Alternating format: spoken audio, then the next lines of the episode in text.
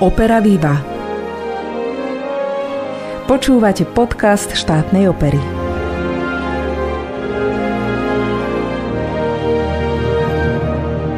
Dobrý deň, pozdravujem vás z Banskej Bystrice z nášho operného divadla.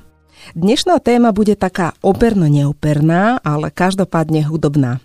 Budem sa spolu s mojou hostkou Alicou Mitkovou venovať zaujímavému nástroju, ktorý často dostáva privlastok kráľovský. Ak ste si typli, že ide o harfu, tak ste mali pravdu. Rozprávaniu o harfe, ale aj harfovej hudbe budú patriť nasledujúce minúty. Ja sa volám Alžbeta Lukáčová a teším sa, že ste s nami. Nech sa vám príjemne počúva.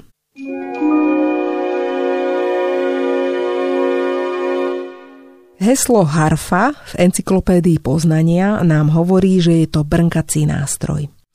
Inštrument podobný harfe poznali už v Egypte a Mezopotámii, teda asi 5000 rokov pred našim letopočtom. Harfa bola konštrukčne jednoduchá, mala trojuholníkový alebo oblúkový tvar bez oporného stĺpa. Dnešná koncertná harfa je asi 175 až 180 cm vysoká, má 46 až 48 strún, ktoré sa rozoznievajú oboma rukami hráča. Opatrená je siedmimi pedálmi na preladenie strún. Tento nástroj sa uplatňuje v orchestrálnej aj solovej hre. Toľko hovorí encyklopédia, No a v orchestri štátnej opery sa harfa uplatňuje takisto pomerne bežne, čo určite súvisí aj s tým, že ťažisko repertoáru, ktorý v divadle máme, siaha do 19. storočia. No a to je obdobie, v ktorom sa harfa stala trvalou súčasťou aj operných orchestrov. V našom orchestri pozíciu harfistky zastáva Alica Mitková, ktorá je aj hostkou dnešného vysielania. Vitaj u nás. Ahoj, dobrý deň. Čo hovoríš na túto definíciu? Bola presná? Bola taká akademická. Aj keď ja som ešte nepočula ani nevidela harfu, ktorá má 48 strún, max, max 47. Aha.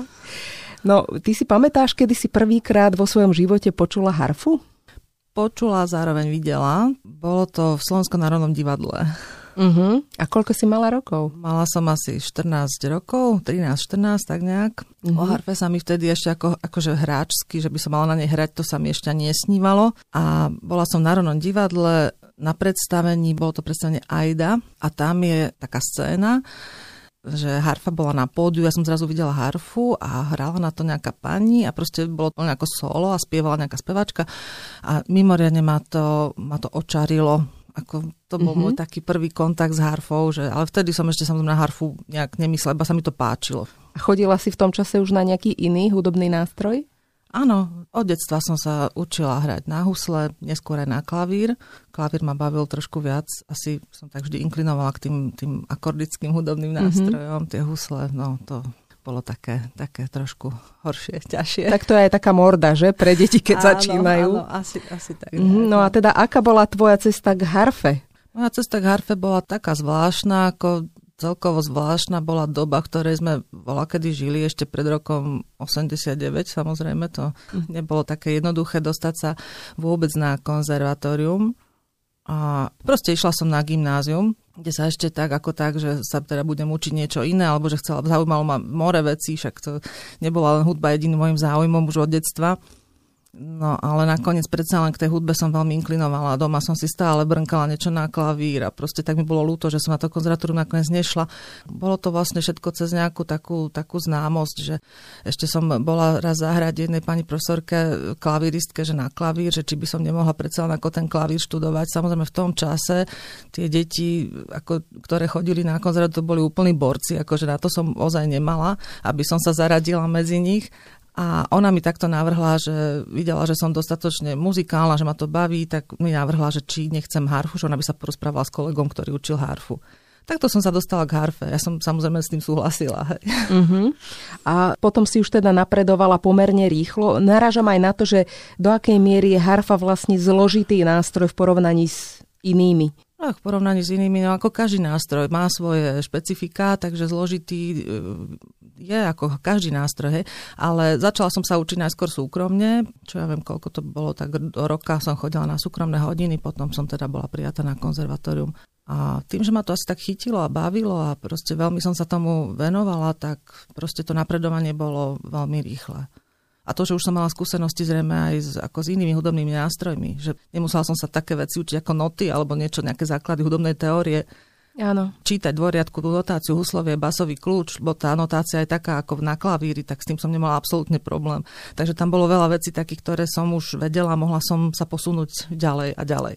Ja si myslím, že dneska sa môže hoď kto začať učiť na harfe, lebo sú harfy rôzne, nie je to len koncertná harfa veľká, ktorá, akože deti by nemali sa učiť na veľkej harfe hrať.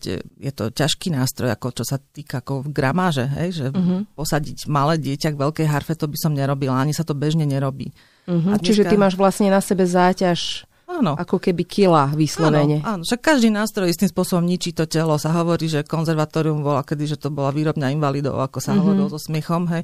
Ale ono to, čo si malo do seba. Predsa mm-hmm. človek musí venovať tej svojej fyzickej kondícii nejakú pozornosť. Mm-hmm, áno. Trošku športovať, alebo trošku sa starať o seba. Ja som napríklad vždy chodievala rada plávať, alebo masáže ma zachraňovali. Áno, áno.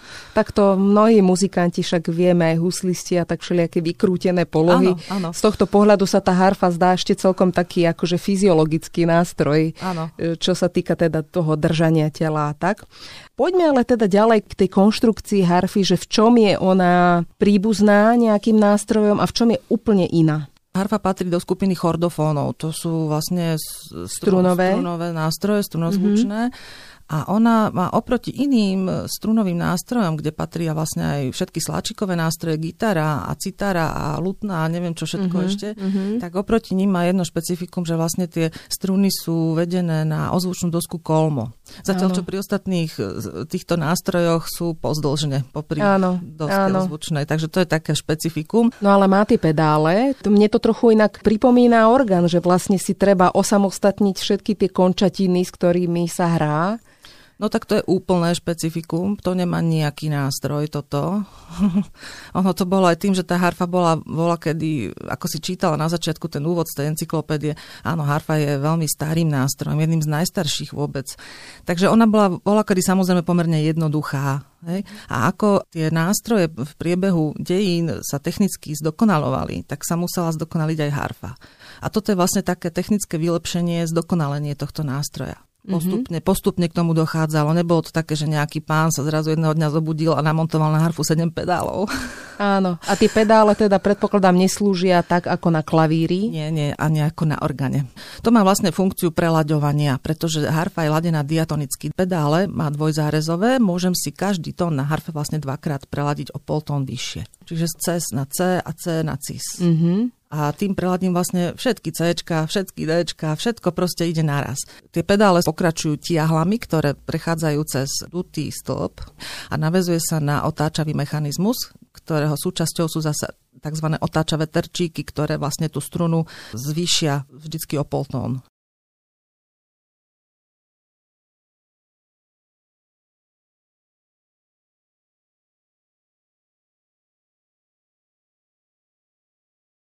Teraz už zaznie živá nahrávka, ktorú sme realizovali na koncerte Darujme si lásku. Na ňom sa predstavilo inštrumentálne duo klarinet a harfa v podaní Sáry Juríkovej a Alici Mitkovej. Zaznie 5. a 6. časť Algy Suity skladateľa Bernarda Andresa.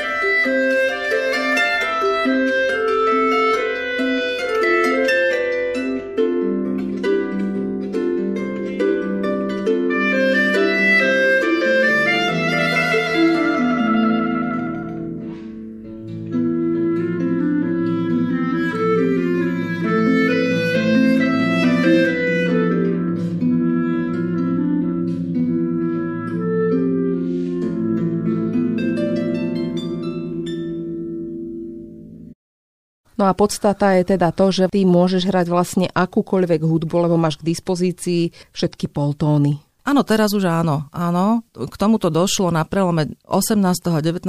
storočia bol to taký postupný technický vývoj, bola kedy neboli pedále žiadne, najprv skúšali robiť harfu tzv. háčikovú, ktoré náš dodnes sa používajú. Sú to také malé harfičky, sú nazývané ľudové alebo keltské, alebo... To sú také aj tie v Írsku, čo alebo, asi stretávame. Áno, také, tak, také, mm-hmm. takéto niečo, však tá harfa je vlastne dodnes znakom na írskych cestovných pasoch, hej, mm-hmm, nejaký mm-hmm. svoj symbol. Ako harfa sa vždy takto používala, či už ako symbol poézie a hudby, nejakých súťaží súťaží hudobných, alebo už aj v minulosti, mm-hmm. alebo proste dodnes takto. Ako, áno. áno, symbol múzy je to áno, vlastne. Áno, áno. Mm-hmm. Harfa, ktorá už mala vlastne 7 pedálov, ktorú skonštruovali nemeckí aj francúzski nástrojári. Na tom participoval hlavne Sebastian Erard, francúzsky nástrojár, ktorý vlastne takúto 7-pedálovú harfu predstavil vo Viedni, na Viedenskom dvore. A dal si to aj patentovať, tuším. Mm-hmm. akože tieto vynálezy sa, ako patenty, to, to, to bolo vždy. Áno, áno. No a bola tá harfa predvedená pred nejakým cisárom, neviem, Karolom, Karol mm-hmm. VI, tuším, vtedy vládol v tom čase, tak bola tá harfa predstavená na Viedenskom dvore a bola okamžite mimoriadne dobre prijatá. Práve preto, že sa začalo tak ako dariť, že tie skladby, ktoré sa písali vtedy a boli už dosť aj náročné na také rôzne akože prechádzanie z tóniny do tóniny, čiže bolo potrebné sa trošku orientovať v iných tóninách a to mm-hmm. prelaďovanie proste bolo nevyhnutné a zrazu táto harfa už bola na to pripravená a vlastne stretla sa s úspechom. A veľkú reklamu harfe urobila aj francúzska kráľovna Maria Antoineta, ktorá bola pôvodne rakúskou arcivojvodkyňou kňazkyňou, dcerou Márie Terezie a ona na francúzskom dvore proste zaviedla takú módu hrania na harfu. Patrilo to k takému, ako sa dneska hovorí, že bola in. Hej? K dobrej výchove. K dobrej výchove. Proste keď niekto vedel hrať na harfu, tak to bolo ako úžasné. A samozrejme, ona, ona bola výbornou hráčkou, mala jeden z najlepších nástrojov asi v tej dobe, lebo však tie nástroje sa konštruovali častokrát na požiadavku toho objednávateľa, ktorý ušiel platiť, čiže čo sa týkalo tej výšky, ako veľkosti toho nástroja,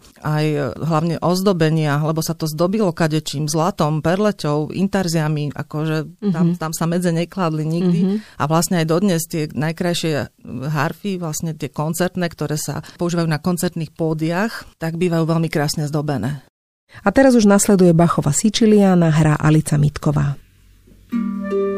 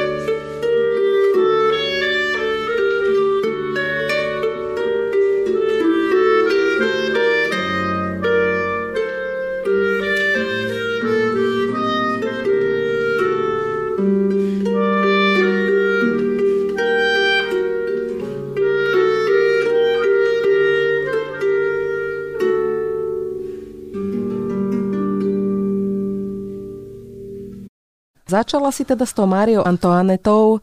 Je to už taký signál, že k tej harfe patrí žena? Že viac žien hrá na tento nástroj? No nepovedala by som, že viac žien, možno to je, ale nikdy som to nesledovala a nie je to pravda, že by to bola domena ženská. Mm-hmm. Práve, že z histórie veľa mužských mien známych ako, ako vynikajúcich harfistov. Nemusíme zachádzať ďaleko, akože v 20. storočí bol jeden z najslavnejších harfistov, španielský harfista Nicanor Sabaleta ktorý teda hral unikátne. V dnešnej dobe, ako teraz v súčasnosti, myslím, že je to pani Janka Boušková, to je česká harfistka, ktorá má naozaj svetové renome. Ona je, ja ju považujem teda za úplnú špicu, čo sa týka hry na harfu. Ale čo sa týka tých mužských hráčov, tak boli teda známi. Okrem toho Nikanora Sabaletu ešte v dávnejšej minulosti napríklad mnohí tí skladatelia, ktorí písali napríklad Wagenseil, rakúsky skladateľ, on takisto vedel na tú harfu aj výborne hrať a častokrát e, tí skladatelia, keď si to napísali, tak si to mnohokrát aj prezentovali sami tie skladby, čiže vedeli na ten nástroj hrať, boli známi. No. Áno, poznali špecifika toho nástroja, áno, áno. takže asi aj dobre písali pre tú harfu. Načali sme teda tému jednak toho solového hrania, ale asi niečo iné je to orchestrálne hranie. To je to, čomu sa venuješ ty. Áno. Chcela si už teda ako študentka hrať v orchestri na harfe? Tak ja tým, že som študovala v Žiline na konzervatórium a môj profesor Tibor Kováč, on bol orchestrálnym hráčom, alebo teda čiastočne orchestrálnym hráčom vypomáhal v orchestri v Žilinskom a vedel, čo to obnáša. On nás tak istým spôsobom vlastne pripravoval na to, že raz si sadneš do orchestra a budeš hrať toto a toto, hento. Mali sme na to samozrejme aj špeciálne hodiny, ako sú hra z listu alebo štúdium orchestrálnych partov. Samozrejme, nie je len ako tzv. tuty hranie, kde vlastne harfa alebo teda akýkoľvek nástroj, že hráme všetci spolu naraz, áno, to je jedna vec.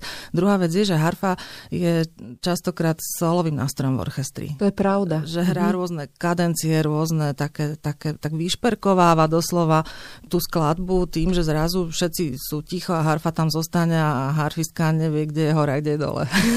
Takedy. ja, k tomu smeruje teda aj moja ďalšia otázka, že čo sú také úskalia, hej, že tebe sláčik nevyletí z ruky, ale že čo sa môže stať, aký, aký problém v orchestri, keď hráš? Keď hrám, tak ako pokiaľ som rozohratá a pripravená, že ne, nelovím noty, ako sa hovorí, to sa mi teda ešte nestalo, aby som išla bez prípravy niečo niekde hrať, ako úplne bez prípravy. Ako, čo sa môže stať harfistovi? No tak najhoršie, keď mu práskne struna počas hrania. To, to sa môže stať, to áno? To je úplný horor a to sa môže kedykoľvek stať.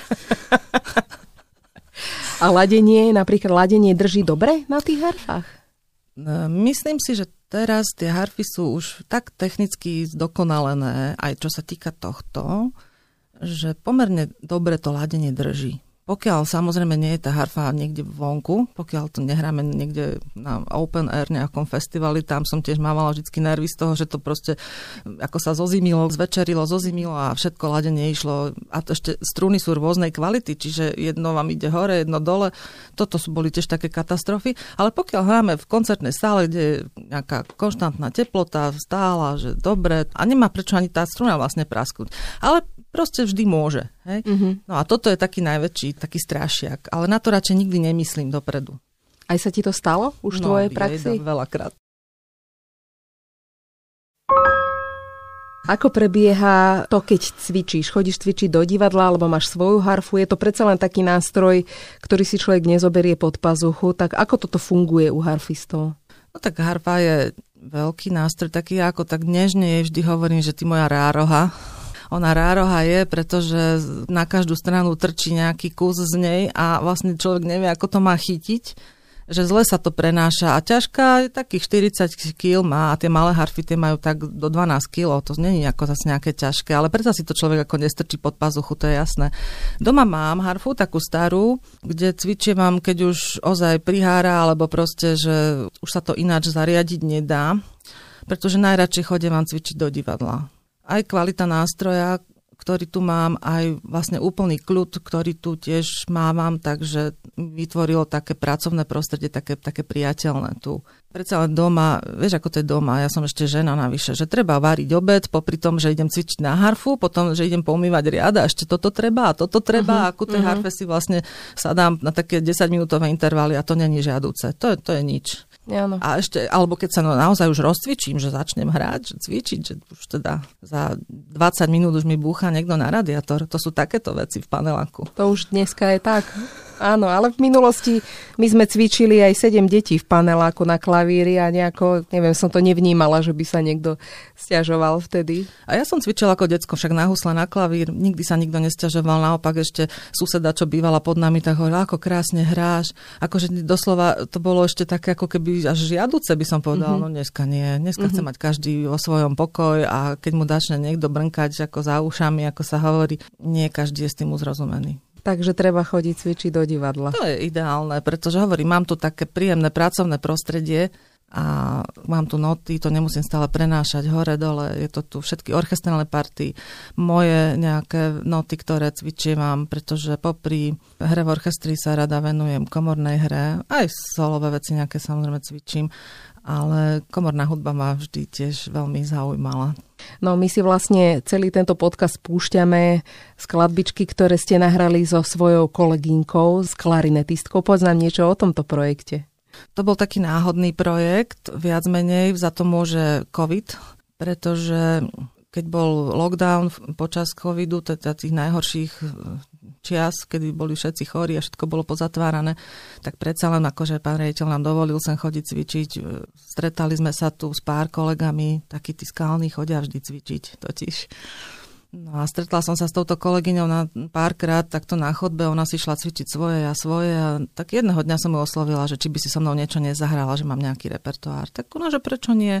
Ono to bolo aj trošku už vyvolané takou, takou zvláštnou nudou, že muzikant totiž to nikdy nemôže cvičiť samoučelne, vždy to musí byť niekde na niečo cieľené. A to je zmysel našej práce. Áno, nie je to, že ja si tu budem sama zavretá na šatni cvičiť. To nemá nejaký zmysel. To už potom človek e, si musí sadnúť buď do toho orchestra, alebo s niekým, alebo sám sa niekde prezentovať, uviezť a už vtedy to má. To je vlastne zmysel našej práce. Takže ste Proste... si vytvorili takéto duo. Áno. S tým, že ste asi nevedeli, že s ním budete niekedy vystupovať alebo niečo Nie, to takéto? bolo vyslovene cvičné, cvičné. A ja som bola sama taká, akože, že No klarinet, ako v živote som nehrala s klarinetom, má nejakú takúto komorinu. Mám nejaké, nejaký repertoár, ktorý je väčšinou venovaný harfe a flaute, prípadne harfe husliam, ale nič takéto, že klarinet, no tak ona prišla, samozrejme, však keď súhlasila, tak sme sa zišli, sme si, teda som jej vytiahla nejaké noty, hovorím, toto si pozri, zahráš to. Častokrát to boli také skladbičky, že zahrala niečo aj z listu, niečo si zase zobrala so sebou, niečo pocvičila, potom sme to začali dávať dokopy a hovorím, že to pekne znie celkom. A poďme si vypočuť Šubertovo zastaveničko. Hrá Sára Juríková a Alica Mitková.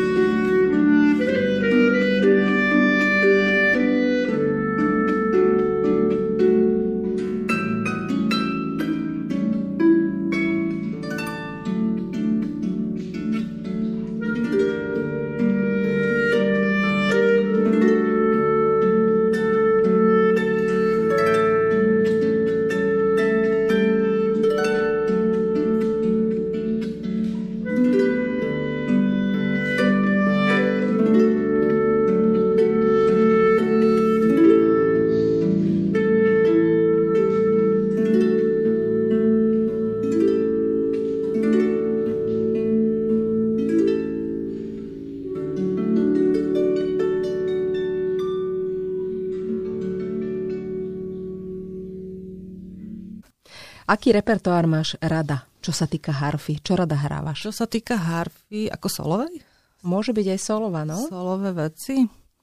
Tak mám svoje obľúbené veci, hlavne z obdobia klasicizmu, lebo to sú skladbičky, alebo skladby častokrát, aj väčšie, menšie.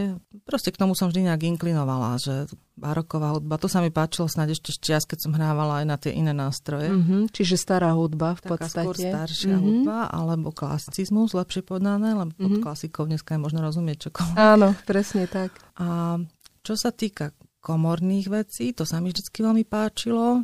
A toto vlastne, že, že tá harfa môže byť partnerom naozaj akémukoľvek melodickému nástroju v podstate. No snáď trombónu asi nie, neviem si to predstaviť. No, áno, tak tie plechové nástroje asi. Ale možno aj k tomu raz dôjde.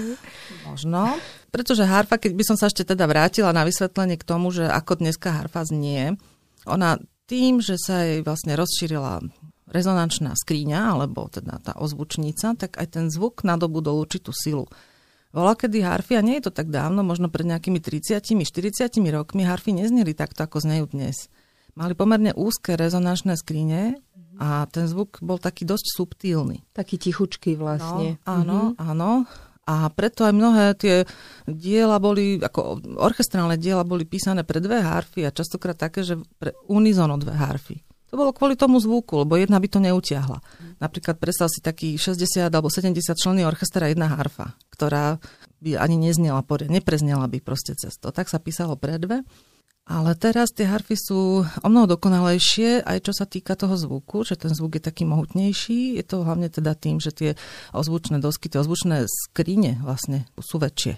A tie značky renomované harf, dneska čo sa vyrábajú a používajú vo svete, oni stále vlastne robia na nejakom zdokonalovaní tých nástrojov. A myslím si, že nielen čo sa týka harf, však všetky nástroje sa nejako technicky vždy vylepšujú a znova sa vyrobí sa taký typ a hen taký typ a ešte väčšie a ešte také a skúsime toto. Dokonca existuje harfa, ktorá má aj 8 pedál, ktorý sa používa na tlmenie strún. Pretože tá harfa dneska tým, že ja zahrám akord a a ona sa rozozvučí celá tak mohutne, že proste ja som nútená to aj stlmiť. Nie je žiaduce to preznievanie práve. Takže tento pedál bol vymyslený tak, ale neviem, či sa to v praxi používa. Mm-hmm. My takéto mm-hmm. nemáme. Áno. Ktoré dielo z nášho repertoáru operného alebo operetného máš rada? Jednoznačne mám rada opery Giacomo Pucciniho, pretože Puccini tou takou nádhernou talianskou spevnosťou, on z toho robí nádherne znejúce veci a proste on tak krásne vedel aj inštrumentovať. Aj to je strašne dôležité. Mám pocit, že dneska moderní skladatelia si napíšu všetko na nejakej klaviatúre, hej, že naháču mhm. tóny bars ako bez ľadu a skladu a potom sa čudujú, že im harfa nepreznie cez 4 trúbky, ktoré dajú hrať unizónu. Ale Puccini to vedel. On nehal treba tú harfu zaznieť, že zahrám jeden tón, ale ten jeden tón sa proste nesie a počuť ho. Hej? Mm-hmm. Každý vie, že tam tá harfa je, alebo hociaký iný nástroj že dá zaznieť každému mhm. tomu nástroju v takú pravú chvíľu, že vie, že čo s čím bude ako znieť, pretože to všetko je o farbe, o farbe zvuku, ktorý je mimoriadne dôležitý a harfa teda je rozhodne takou farebnou súčasťou orchestra. Vypočujme si menuet z tvorby Milana Nováka a jeho romantických miniatúr pre harfu.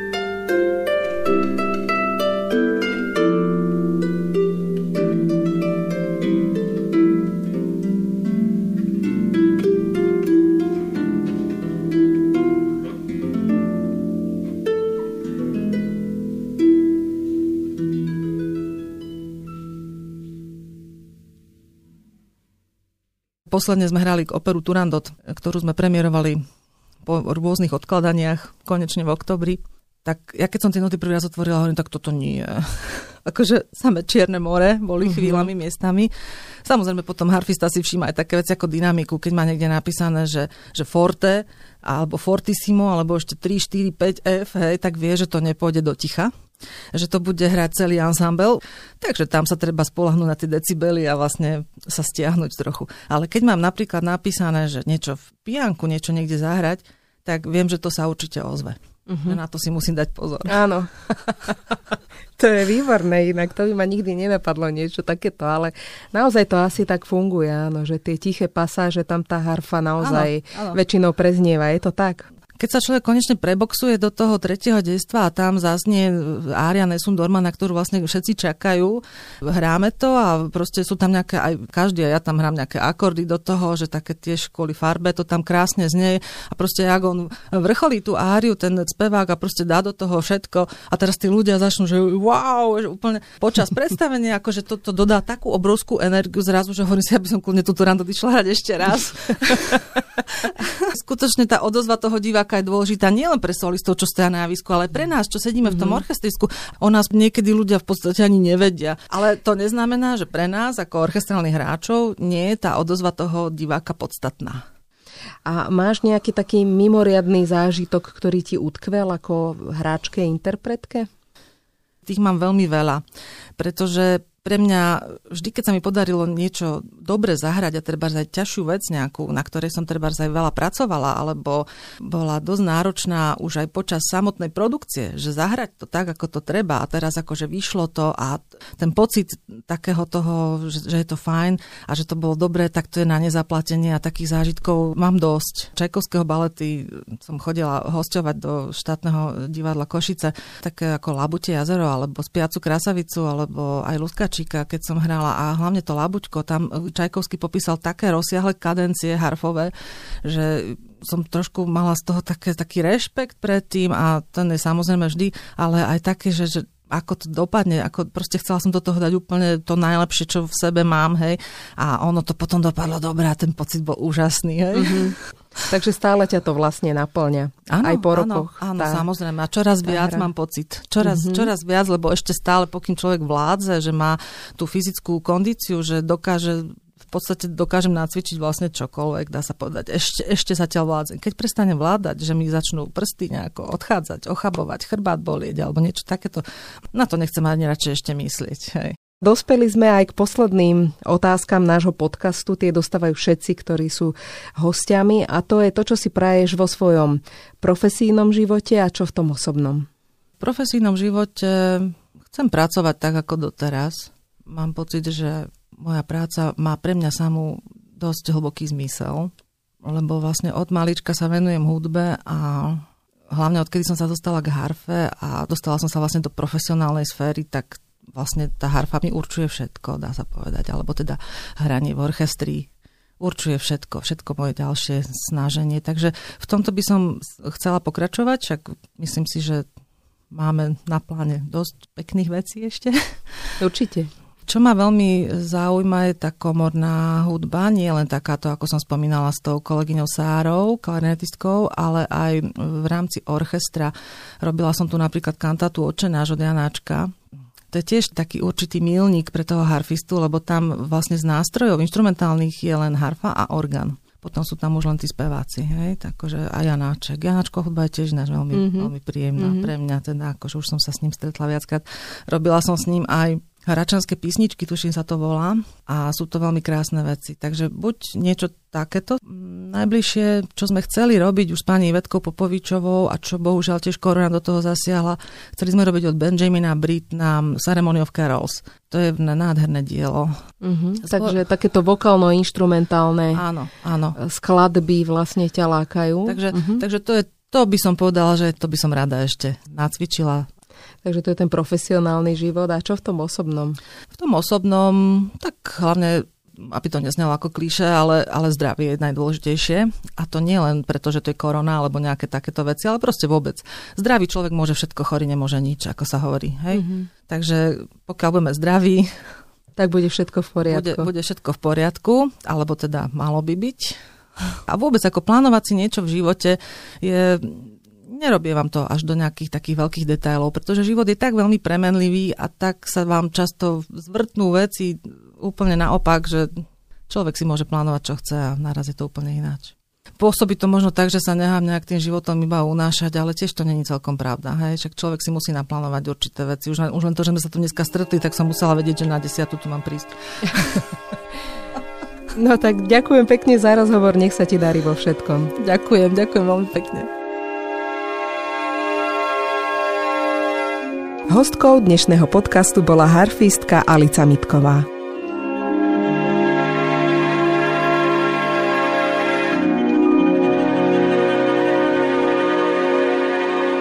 Poďme sa pozrieť na aktuálnu ponuku štátnej opery.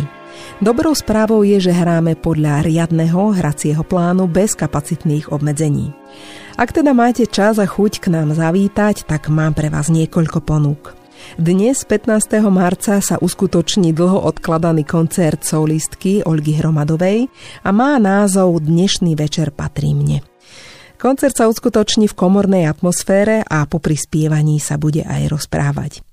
V prípade, že ste milovníci opery, tak pre vás je veristický dvojtitul Sedliacka česť a komedianti skladateľov Pietra Maskániho a Rugera Leonkavala. Ten zaznie 24. marca. No a máme tu aj muzikál, známy americký hit Hello Dali, ktorý uvedieme v sobotu 26. marca. Všetky aktuálne informácie nájdete na našej webovej stránke stateopera.sk aj na sociálnych sieťach štátnej opery. To isté platí o tomto našom podcaste a aj o všetkých predchádzajúcich. Budeme radi, ak si medzi nimi nájdete ten svoj. To už je na dnes všetko. Moje meno je Alžbeta Lukáčová a už tradične som pre vás dnešný podcast pripravila. Majte sa dobre a do počutia.